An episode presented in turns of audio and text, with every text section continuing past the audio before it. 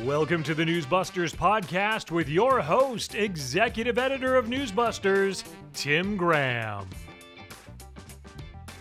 Welcome, Newsbusters listeners. You're listening to the Newsbusters podcast. I'm your associate editor, Nick Night, Train Fondacaro, filling in for Tim Graham today. And joining me on a very packed episode today with all of the latest Supreme Court rulings over the last two days is your managing editor, Curtis Houck. Curtis. Hey, hey, folks. I mean, uh, it is like a different world since last the last show that we did, the last program on Wednesday. But we kind of knew that going in.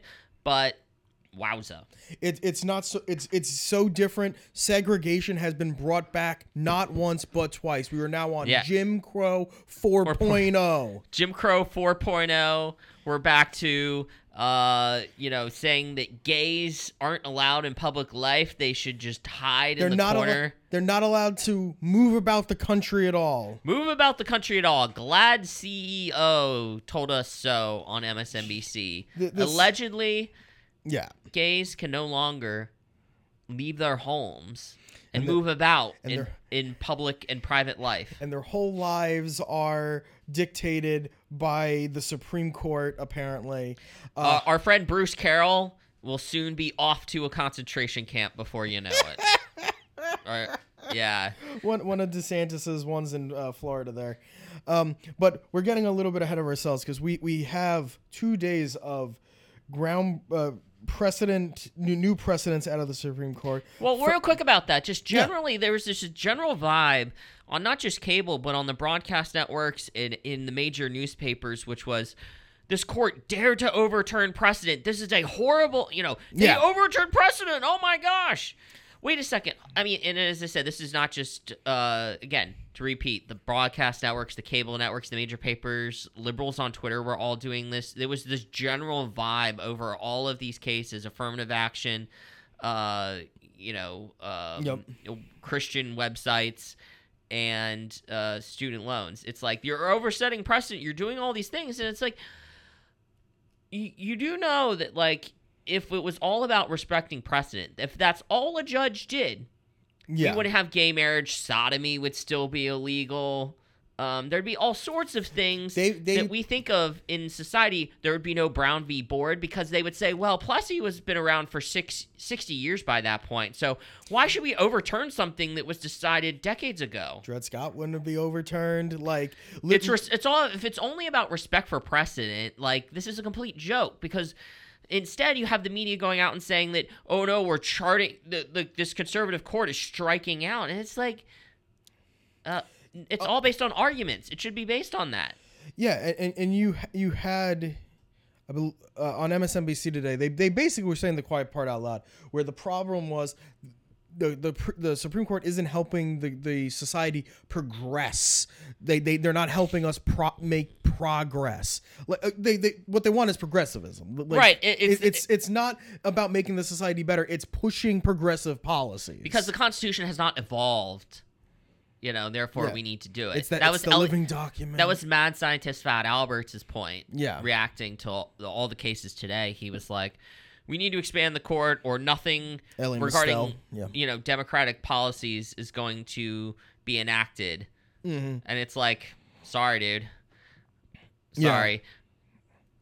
Yeah. So looking back on, on uh, Thursday here, we had affirmative action getting sh- struck down and being ruled unconstitutional under the Fourteenth Amendment. Surprise, surprise! The Equal Protection Clause is strikes da- is used to strike down using race to put one group over another when in college admissions. Surprise, surprise! Equality. Right. I mean, okay. So the facts of these cases, they were the outcomes were the same, but the reason that, real quick, the reason that there were two cases, just for anybody still the, curious, the the Harvard versus the UNC. Yeah, and this kind of was the same thing with student loans. There were two different cases, and they accepted them because they had two different groups requesting Yeah. uh, remittances or requesting, thinking they had standing. So, so the reason that there was a case against Harvard and a case against UNC, was yeah. because one is a public institution and the other is a private institution. Uh, so the Supreme Court took a case for each school so they could make clear where they stood on each yeah, that this is the, the, because they they operate completely different. It completely differently. Obviously, UNC is a public school, accepts taxpayer funds, so therefore they're kind of accountable to the taxpayers. Um, whereas Harvard is a completely private institution, has the eleven billion dollars and trillions hidden elsewhere endowment, sees the endowments. Uh, Yep. As Will Chamberlain, who's now at the Sanders campaign, would always point out, sees the endowments Oh yeah. uh, or else we wouldn't be in this inflated bubble where we are with college pricing. That's another podcast. But yep. but the reason that they took two cases and the outcomes were the same, you hear UNC and Harvard interchangeably, but that's because um, just from a legal again from a objective legal Mhm. standpoint, they are think of them as two different companies, businesses, uh, doing the same thing, but just how they're It's like which sector they're on, the pri- public and private sectors. correct. So it, it needs to be because the a case because if you didn't have the Harvard one and you just had the UNC, it could there could they could make a case of like this only applies to and that'd public just be confu- and that'd be confusing for everybody too. Exactly. So we we had them stri- strike it down, and equality wins the day. But on MSNBC, you had the first claims of segregation once again. F- first, you had um, over here uh, the former assistant Manhattan District Attorney Catherine Christian, who was talking about when she came up through law school. She was one of three students, th- one of three black students in her class uh, of a class of 300 her graduating class and she was one of three. So she was like sort of predicting that like we would go back to that which one of the, so one of the things that i find funny where they're like these schools are going to go back to being segregated. They're like you're not going to have bl- bl- that many black students now in or minority students in here. These schools are ran by liberals curtis. Are, are, Yes. are they afraid that their own peers are not are, are, are racist? Is, is that what they're saying? That they're not going to admit minorities their their their buddies their friends in liberal academia I mean, it made it makes it's it is it strains credulity. I mean, it it strains common sense, and we'll get into something I did, but just to uns- briefly unspool it because it, pertains to your that point. CBS during their special report, which was otherwise very bland comparatively to the other two, yes, on yesterday on the affirmative action case, is, um, Jessica Levinson from CBS said, "Well, affirmative action really wasn't about remedying past wrongs or quotas. It was about improving student life for everybody, so that even white people and Asians could benefit from having to live with and learn from black and brown people." And it's like this flowery idea, and it's like, oh my gosh. Major Garrett did that same thing too. That when people want to go to college, they look for diversity, and I- you're like, okay, maybe, but like, yeah like it's a nice thing to have at, at the same time i think most students are trying to be like oh where, where, where can i make my dollar go the furthest right, exactly. It's it's uh, that, it- that- that's yeah. why you have people who, like do the two years of community then they go to, to, to the four year school so they can get the gen eds out of the way It's not the. I mean, a lot of it has to do with like your majors, um, Yeah. where it is, the cost. Um, so again, this is the, where the word diversity in this case we're talking about race, but the word diversity has just been hijacked over the years Mhm. to mean only race. When for a lot of people they're looking for ideas, diversity of ideas, diversity of thoughts. So wha- that and, and especially with some of these schools like Harvard, like a lot of students choose Harvard not necessarily for the diversity, but because it's Harvard, right? You you want these. That's why these are the Ivy League schools, Yale, Oxford, all these places. You they want the name on the resume. They'd be like, I went to these elite, prestigious schools. Except you have stu- students, uh, uh, schools like Harvard that accept students like David Hogg.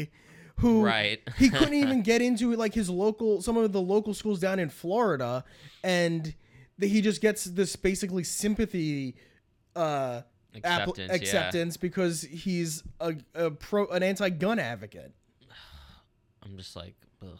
that So that's tiring. that, that's one of the other things that should make a lot of uh, Harvard students upset is that you guys you guys went to, through all the rigors of what's needed to get to Harvard and then you have this kid come along and then just get in because of his political activism. back to MSNBC. I don't know Yeah. if you wanted to talk about this part, but that Yeah. kind of shoehorns into what you saw hours later on The View. Oh, you know, because you're talking about, oh, I only had this many people in my law school class, and now we kind of want to go back to that. This insane cockamamie stuff from Whoopi, basically suggesting that Clarence Thomas and his family. Well, it's not just Whoopi, but others. They benefited from affirmative action, but now they want to shut the door on Yeah, other exactly. people. And, And- it's like, eh, what? Well, first of all, even if he were race obsessed, why would he do that? Why would he impugn someone else? Yeah. Proper impugn someone else, um, and it's just patently offensive what she was saying. Yeah, because she she's taken his comments completely out of his his, his words completely out of context. Because Clarence Thomas is asking like, what is diversity? Because he didn't he he you want like in and this isn't even I don't even think it's from this case. I believe it's from a previous case that he was an opinion on. I think it I think it might have been Grutter, where he where, where the question was like, what is this is where the the question of the quotas comes in. It's how, how do you identify diversity? Is it just like which Grutter basically went out the way with a lot of the, the quotas, but it's sort of like the feeling. We have this feeling of diversity. Like, what does that mean? Like, how do you know when What you does that mean? like like that that that was sort of like the whole question is how do you know when you've achieved diversity as a campus? And that's what he's talking about. And that is a that is a very that, that that is a question that requires like a lot of thought a lot of that philosophical question is the word that i'm looking for of like how do you uh, how do you know this and of course any sort of philosophical like deep philosophical or nuanced conversation is something that can never happen on the view no one's ever accused them of having that kind of conversation I saw this. I saw that idea elsewhere. Elsewhere, where it was like, "We're not there yet," and you, and then you think like the rhetorical follow up is, or How if do you were sitting on a panel, is how do you define that and when is that? how do you know when you're there Or like, well, we're not there yet. You're like, okay, but like, how do you know when we will get there? You're. That why was- don't you just come out and admit that what you want is permanent? yeah o- or that you there's never you know a point where you want to stop s- stop not expanding racial quote or racial uh makeup Yeah, you affirmative know action was like put in place to make up for racism, but it's like when when has the effects of the, of, of those past racisms been fixed? If you want 50% of federal government employees to be white or or white or women to be women what do you do you know and you achieve that then what do you do i mean Yeah, like how do you know you've hired that many? You need to look and check, and like that's where the quotas come in, which is what ended. This is like elementary. This is like elementary school, middle school, high school stuff. This, yeah, grade school stuff. Yeah. When it's like you talk about measuring goals, and, and so by the fact that they can't answer, or they just talk in very esoteric terms about how we're not quite there yet in terms of achieving true harmony and truly living up to our ideals uh, of the founding of our country. Um, it reveals how this entire race-based campaign, race-baiting operation, this racial arsonism that has permeated the liberal media and academia for decades is a complete grift. Yeah, and some of the other stuff that was getting just said on the view just sort of shows just like how empty this I this conversation is on their side of like an intellectual conversation, where you had Whoopi basically suggesting, "quote Is this leading to no women in college soon? Who knows?" Like suddenly it, went from just general minorities to now we're gonna no we're gonna ban women from being going to college again. Like like and Donna Brazile did that too on ABC. She was like, "What does this mean for women?" And it's like that's not what this is talking about at all. they It's all over, uh, overbroad, purposefully overbroad, purposeful, uh, straw man. over uh, intentionally overwrought co- Yeah. comments and hysteria where you even And it's on purpose. yeah and you and you have comments also from like Sunny here um the group that has been most successful in accessing diversity initiatives is are white women again Sunny Hostin going after white women again It- it's the, the racism is from their side the, the, again, these are the Democrats, the people who fought for slavery, the people who f- uh, fought against civil rights. Like, Amazing Joy Reid wanted to talk about yeah, the whole point of this case that Asian American students were harmed, I believe. Yeah, like I don't uh, believe Asian students came up well, on her show last night. Yeah, yeah. And Alyssa Farah Griffin was the only one that brought up the Asian students for the View, and they really sort of played that down as as fast as they could. Um, like yeah and and just to touch back on msnbc a little bit like you had you you you, you had her you, you talked about her in your in your blog about um uh antonia hylton over Yeah. on uh, nbc here when she was on uh, msnbc she had, she claimed she had talked to Harvard students a couple minutes after the decision came out. You, you didn't talk to enough students to get the temperature. I should take that back. Joy Reid apparently did talk about Asian Americans yesterday. That uh, Hmm. was a friend, or I think I believe it was our friend Farad Maheda might have said on, or someone else might have said on Twitter. I wonder if she's going to talk about it. Well, she actually did. Um, and of course, she goes out and claims that every Asian American that I know supports affirmative action. This is all just like confirmation bias and bubbles. This is why, in large part, yes, some of this is a performative operation for these folks, whether it's on The View or MSNBC. But the key to remember is a lot of them live in such thick bubbles. So when things don't go their way, they genuinely are shocked and they genuinely are melting down because they don't see how anybody of sane mind could think differently or rule differently than they do. This is why they freak out and they they just say things like, "Oh, the Supreme Court is going against the polls. The polls, like people don't want this." But yeah, people support like you that you get c- conflicting c- claims from the public depending on what the poll question is that's being asked. Do people support affirmative action? Yes, but if you ask them, "Do you like race-based admissions?" they go, "No." And if you actually tell them that affirmative action, like they they don't they don't in doing these polls, they don't tell the the uh, the person being polled like, oh, these affirmative action at Harvard is relating to them dis, uh, disparaging and being discriminatory against Asian students. Like during, I don't know if you've heard some of the stuff that was being some of the audio that came out of the oral argument for this case, but like what the uh, um, the group that was like that's against affirmative action was saying when they were pulling some of this stuff from Harvard is when they dock the Asian students, they're they're they're basically marking off that like they're less sociable, they're not as friendly or kind. It's like you're, you're, just broad stroking an entire race of people. Like what they're saying about Asians is racist.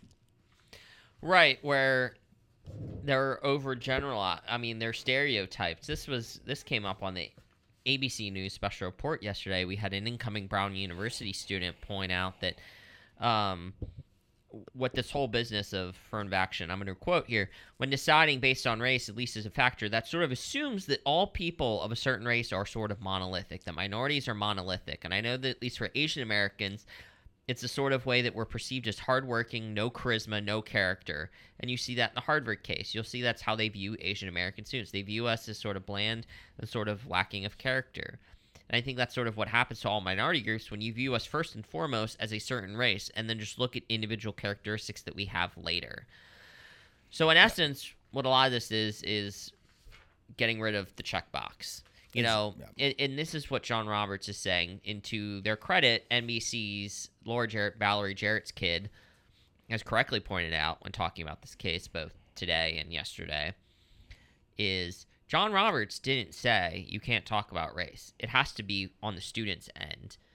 It's like Bumble, the dating app. The girl has to message first. The student has to message. Or it's sort of like the the the, the Florida with the supposed with the so-called "don't say gay," where it's like like they can have certain conversations with students, but the student needs to be the one to initiate the conversation. Right. If the kid, if if the student wants to talk about how much they love Ibram X. Kendi and how Robin DiAngelo has changed their life or something, they're more than willing, free to do that on their college essay. Yes.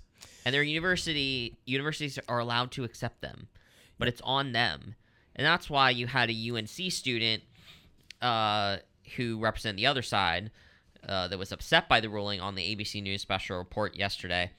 I'm not even gonna try and pronounce her. Bunimi Omasori. She said she was disappointed, sad, and upset that her identity as a black woman and others like her will not be able to be a defining characteristic of whether people who look like her are admitted to universities. And she says because of addressing this John Roberts point, she's afraid that black students will for- be forced to quote write about the traumas of how quote unquote hard it is to be quote a black person. Uh, again, this is it's all grow up, Yeah. please Yeah. grow up. Um, yeah, we're gonna move. uh, We're we're uh, we're gonna move right along because there's so much to talk about right now. So let's next move. We got uh, another another big case here. Another win for some a little bit of religious liberty, but a lot of freedom of speech. Here we had uh the case of uh, 303 Creative here, which was uh, uh, the lady's name is uh, Lori Smith, who who runs this. She was col- she was afraid Colorado was going to force her to make uh, websites for same-sex weddings and a little bit of a preemptive uh, law, uh, lawsuit here to so she doesn't become a direct victim. But um, so basically, the the Supreme Court, another six three, came down to say that she doesn't need to be compelled to make these weddings. And again, we had the same stuff of segregation. This is going to be restaurant owners putting up signs in their establishment saying we only serve whites or no blacks. It, it's freedom of speech, but they're they're in this case they're they're they're, they're fully denying a service, as opposed to in this case where uh, Miss Smith was saying that she would make websites for same-sex people if they wanted to sell a home, promote a different business, and basically anything besides uh, a same-sex wedding and we had the same sort of meltdown that we were seeing but luckily on msnbc this time we had uh oh, from the, the president of the judicial crisis network uh, Carrie Sev- uh, severino She's wandered on CNN as well. She she she's not afraid to go on these networks. So this wasn't Mm-hmm. Oh, her yeah. first rodeo. yeah so she she we, we got an audio clip here of her just just schooling ana cabrera uh, who who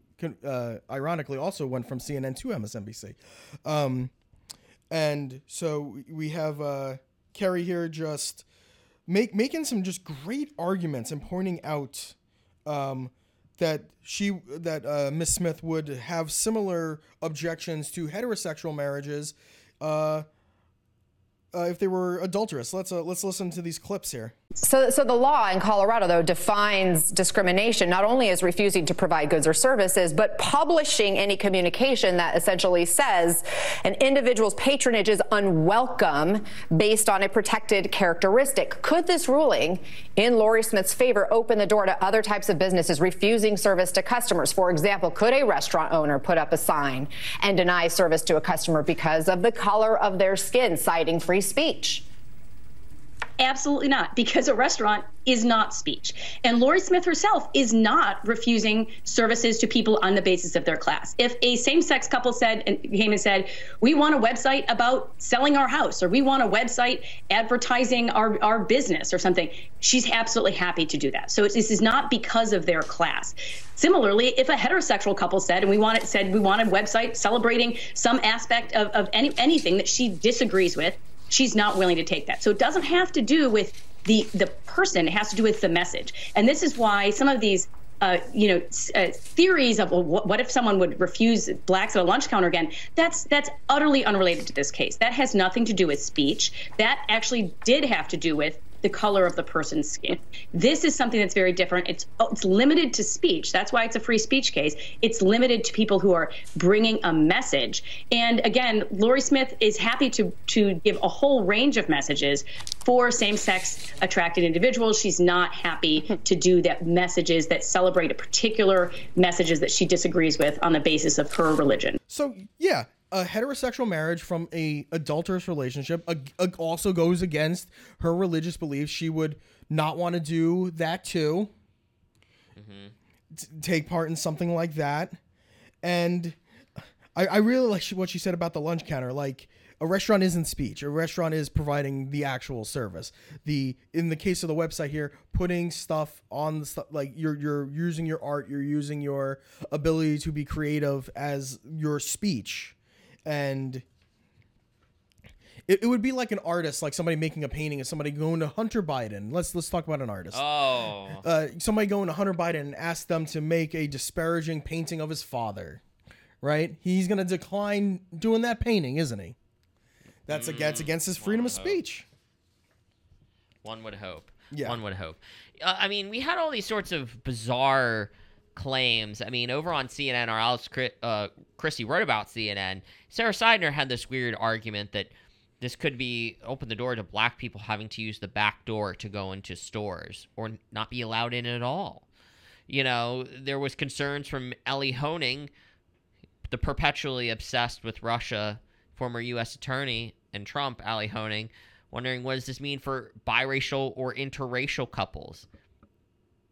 This again is a complete purposeful misreading of the case. The case. Mm-hmm. Colorado agreed that her work was art. It wasn't that she wasn't a rush. Again, I go back to Laura Jarrett again. She was correct on the NBC News special report. Even the ultra liberal state of Colorado agreed in arguing this case that this website is not a restaurant. It is where, or Savannah Guthrie also said like a shoe store where they're selling shoes. Yeah. This is not a an official public accommodation where you have a brick and a brick and mortar, but you also are just a business where you're just selling things Yeah. that aren't exactly. I mean, you could argue food is a uh, thing, but but if you're a restaurant, if you're a restaurant, whether you're like Old Country Buffet or like Outback Steakhouse or some you Yeah. know fancy place out in Middleburg, Virginia, you are a restaurant, and that is that is different than somebody's website because you are acting on behalf of that client Mm-hmm. and as part of building in this case a wedding website you are you might have a gay couple want to make certain statements about themselves or about how you know just hypothetically some people didn't want us to get married or we want to be a sign of love in this age of hate or something and Yeah. she could she would have been able she wanted to be able to say i don't want to do that And and the media cannot stand that. And I mm-hmm. think the key quote from to to go to your blog here blogs here is the the quote from the head of GLAAD saying tolerance is what you can do for a toothache, not for human beings. And that gets to the heart of this matter is they just cannot and will not accept the fact mm-hmm. that this is not about going backwards at all. Yeah, and yeah. So the only the only the only time like the restaurant analogy would be anywhere close to applicable is if the restaurant also sold custom cakes. Right, custom cakes. But if it's just like Yeah. a buffet restaurant, like Exactly. a steakhouse, And and that, but what I'm going to say with that is like the reason I brought that up is just because then then we go back to the other Supreme Court case that did have I believe a liberal involved in that was was was the I forget the name of the bakery but also in Colorado uh make like like make the cake bigot and, and all of that. And it, it's it's it's the exact same or in that instance it, it's pretty close and pretty applicable. Um again we also have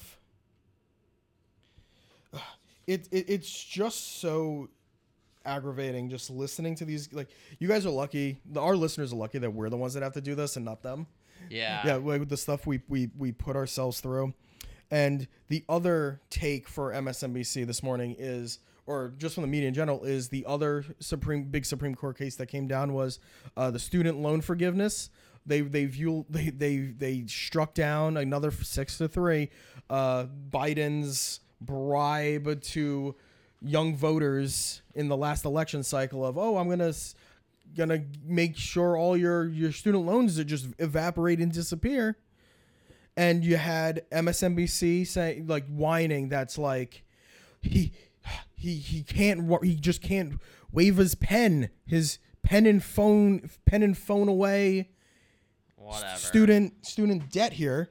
And they, they basically say the the they basically spring the trap so to speak in that on MSNBC you had them going oh it's not his fault. Oh like, we, he can just blame Republicans for it, and, and that like, that's like the whole premise of this. Trick Right, the yeah. young people into voting for you be, so that way thinking that you're gonna do your darndest to get rid of their debt and then you know perfectly well this is gonna get struck down. And then you can just be like, I tried, I tried. Throw your hands up, I tried. But it those, those darn Republicans, you guys got to vote against them next election cycle and make sure the Democrats we can pass this later. Yeah, there were a couple things I saw on the broadcast networks regarding the student loan case. One of them was Christina Ruffini Yeah. fretting that, you know, as we've seen with this administration with the split Congress and conservative court, it's increasingly difficult for the Biden administration to take executive actions to make policy when it keeps getting bounced back by the guys in the other big building a little bit down the road. Shad. Um, and they actually try to make this economic argument that you know this is going to hurt the economy. You know, Nate Burleson. It seems like one in eight Americans will have to restart those payments. The money that they were saving for possibly cars or even homes will have to be back put on hold. NBC brought in CNBC's Brian Cheung when he said uh, he brought up the fact that what it's worth uh, at the kind of macro level for individual households, this could have been savings of a few hundred dollars a month, depending on the type of degree and the type of debt. But for what it's worth, again, this would have been so impactful for a lot of Americans that may that maybe had been excited about the prospect of having that extra money as a cushion. Yeah. Ugh, you know, I mean, ugh. Also, sort of going in the way of whooping. Oh, and they also yeah. thought this is going to energize voters. This is going to get people out Oh, to yeah. the ballot box. Eh, they did they did this with affirmative action yesterday. Yeah. that was that was one of the things that I noticed. Uh, Rick Klein of ABC News, brother of Ezra Klein, always Yeah. worth mentioning, uh, who's totally insane. Uh, Hallie Jackson and Kristen Welker on NBC they want they to play all did politics this. with they're they're all wondering that you know these cases are really going to help Joe Biden. Yeah. yes, you could maybe make the argument about abortion affecting the midterm elections. Uh, some would say I have personal opinions. I'll keep to myself for the show that are a little bit different than that about why the midterms were a disappointment. But um, I I don't see how affirmative action has the same controversy level of controversy or level of uh, just a personal level. It's not as deep on a personal level as abortion. The very act of ending a pregnancy, killing a child, is not quite the same as whether you get into Harvard or not. Exactly. Although teenagers may feel like that's the end of the world when they don't get into Harvard, but it's just worth pointing out. I, it's fair to say I don't think that's the case. And the polling they begrudgingly showed on all of the these networks and the broadcast networks was, yeah, generally people like when uh, people of all races have opportunities. You know, so just affirmative action in general sounds okay. But then when they ask, should we use race ba- race as a factor in admissions, the American people by nearly 60% in Yeah. some polls were like, no. Oh yeah, yeah. When you- when you actually detail it out for what it actually does, that's when when the the the liberal polling they'll use like these broad general questions to get the answers that they want because it makes it sound nice. But when you give the respondents the details of the policy, the details of what st- stuff gets done, We're like, oh, they wait. don't like it. That that that that's it. That's what I was bringing up before. And um, just to bring things back to the loan forgiveness for a second, sort of MSNBC sort of was like channeling Whoopi a little bit in terms of the making the one one uh, case about women. You had Ana Cabrera also in response because both of these, all of these cases drop in ten o'clock at, the, at ten o'clock. That's when her show's on. Um, but she was basically making the loan forgiveness stuff, mean, making talking, making it about being sexist because you're like, oh, two thirds of the the actively held student debt are women. Um, We had that on CBS as well. Yeah, Yeah. it was specifically uh, the way she framed it was uh, the biggest borrowers, the biggest holders of student debt are black women, and black v- women voted overwhelmingly for President Biden. This was one of the things he wanted to do for his constituents, for these people who helped get him in office. Yeah. And it's like, well, there you go. This is entirely political. I one of- one of the other things that I find uh, I, I I they they brought up that I have some questions over, and they never went into like why this was the case. They were like, oh, it, um, women pay like twenty seven hundred dollars more for like the same degree as men, which I do not believe for one second. You they they don't price degrees and time in school based off your gender and your sex. Yeah. Like they don't like how like how? Like what what went into that? What are you tabulating that adds to an extra $2700 a mo- uh for, for your time at college? Is is are you you are you tabulating like feminine hygiene products into there? Or are they are are women doing more of like the the like the the like the bachelor masters combined programs? Or are they tabulating that so when a guy is going for maybe four year they're going for the five year or or something like that or that abridged um those those career tracks are they even t- or, or are they just doing like they do for the quote unquote pay gap where they just do women make this, men make this just by themselves, as opposed to how much time are you spending per your courses, right? Like if you're going to med school So- versus somebody who's going to law school, what are, are you are, are those in the tabulation for what people are paying they never went into this like they're like oh this is definitive it's two-thirds of the debt is women uh, $2700 they don't actually explain it on these shows Right. Well, and they would say, "Oh, we don't have time," or it, that was on one of the networks today. It's like, you know, for Americans who may not be paying attention or might not have any idea, you know, they may just think this or that regarding the the Christian website. Uh, it's like, whose fault is that? You guys pride yourselves on being the ultimate informers, the fact checkers the fact checkers, the people who are supposed to tell us the rubes about what is true and what's not, the who, what, where, when, why, and how. And you choosing not to do that or saying, well, basically, you guys are too stupid to actually understand. Um, and so you, you therefore might get some ideas or might be a little too scared, but we're not going to do anything about that. Mm, Sounds deceitful. Therefore, you're not exactly the truth tellers that we that you claim to be. In other words, democracy dies in darkness. speaking of uh too stupid to understand what's going on curtis Rich, white, liberal, wine mom story hour. yeah we're gonna close out the podcast here with a little bit of humor going into the uh the holiday weekend here uh so nicolle wallace managed to snag herself a second interview with president biden She did that. Uh, the first one came during the lockdowns. Yep. Yeah. She she interviewed him while he was in the basement and she was Yep. in the studio. Yep. And uh, so on Thursday night she had him on and she just giggled her way through the entire interview. Serious topics, just It's like a girl at a One Direction concert, or Yeah. know, it was weird. Yeah. Hairstyles, yeah, it's, it's very strange. yeah. And the minute the interview was about 20 minutes long and not a single time did she ask him about Hunter Biden, his indictment or uh, his plea deal, any of the controversies surrounding him, the whistleblowers, nothing. She was just a very good former Republican stenographer, as you like to say, for the president. We got a couple clips here of just how absolutely gooey, like peanut butter, just gooey, this interview was between uh, from Nicolle Wallace. Let's let's take a quick listen. This is very exciting for us. Exciting for me. You said today, um, and I, I know that you have a lot of power, but I can't imagine you manu- manufactured the breaking news about the court. You said this court is not normal. What did you mean? What I meant with that is it's done more to unravel basic rights and basic decisions than any court in recent, recent history. Mr. President, we. Um, we don't get a lot of presidents through this studio, so consider it your chair. Consider it an open invitation. There are going to be a lot of things on people's mind, and I hope you'll look at this as a place you can come and talk about anything that's on your mind. Well, I will. You know, uh, we're like poor Porellos. We buy. We show up when we're invited. With all your food. I say that about the show that we're like the Hotel California. You can check out, but you can never leave. People pop up, you know, at four and at four fifty, they're still here. So your staff will, and a lot of other people will come get me if I do that to you. So It's been an honor to be with thank you. you so really much. mean it. Thank you so Thank much, you, sir. to be you. continued. The show is this, this the show is all yours whenever you want it. I'm not amused. I'm not Whenever when, whatever you got on your mind, whatever you got on your mind, Joe, just come here and we'll, we'll just give you the show.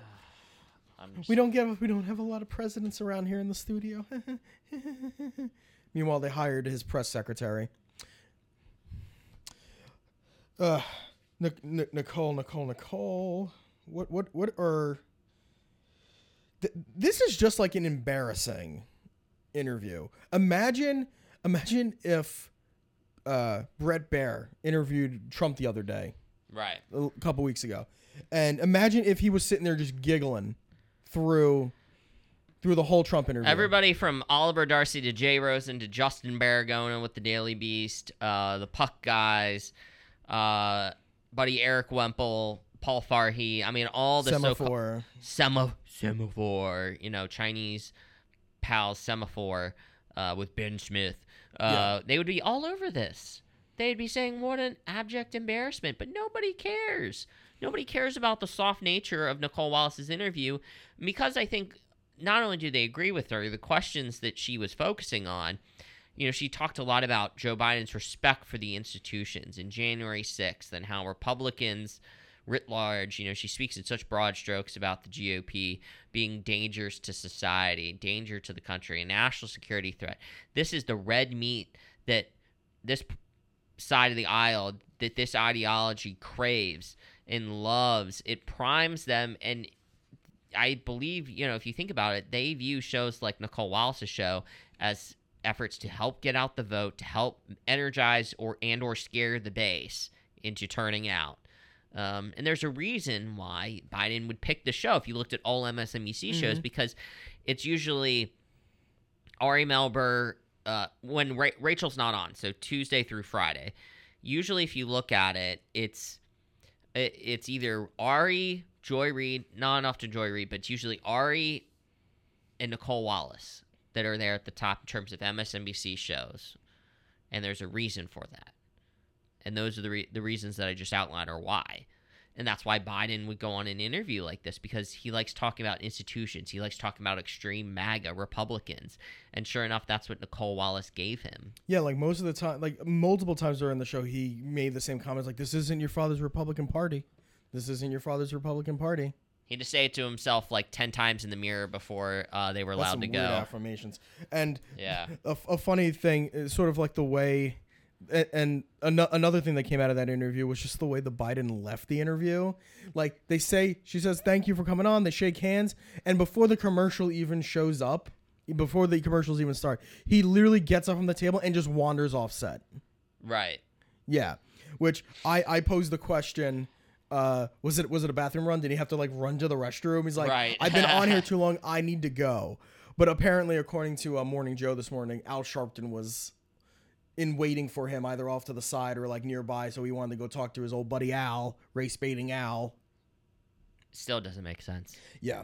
Oh, and just to go to, to your point about like the to, to um people would say about the destruction of democracy and stuff like that if this interview happened. She was pushing the stuff that she was pushing him on was like to call the she was pushing him to call the uh the Supreme Court extreme uh out of like not normal uh and uh push for packing the court that's the stuff that is just uh like that that what she wants is destroying institutions uh, eroding institutions eroding democracy being a threat to democracy. That's that, that that's a lot of what this is. And it it says a lot that this is going on right before the holiday weekend. Where we're going to celebrate the birth of our nation the 4th of july. People are going to tune it out too.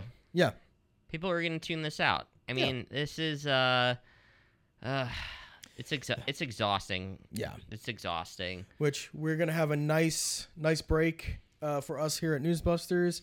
Uh, there's not gonna be a, be a podcast on Monday. We we we're on vacation here. Yeah, we'll have I mean, we've got more stories coming Yeah. up throughout the day. Um we we got a little bit of a backlog that that's we're gonna be putting out during the weekend. So check back on. All SCOTUS Yeah. stuff, and um, we'll have some Fourth of July stuff as well. Uh, we always like pointing out the fact of you know how much the media isn't really a big fan of this country. And yeah, we're gonna have uh, Geoff Dickens is gonna or Geoffrey Dickens is gonna be putting out one of his his classic roundups of the media's Mm-hmm. anti-Americanism. Yeah, anti-Americanism, big thing here at the Media Research Center, uh, calling that out. Um, so yeah, so we'll have a little bit of everything this weekend. You know, we'll have some SCOTUS, we'll have some Fourth of July stuff. Um, and who else? You, I mean, you never know, and that's one of the great things about the job, and one of the fun slash terrifying. I look at it as the positive things about the news business. You can come to Newsbusters, and you never know what you're gonna find because you never know what's gonna be in the news. Exactly. So, as our illustrious Tim Graham always loves to say, come and check Newsbusters out once, twice, 24 times a day. Bye bye.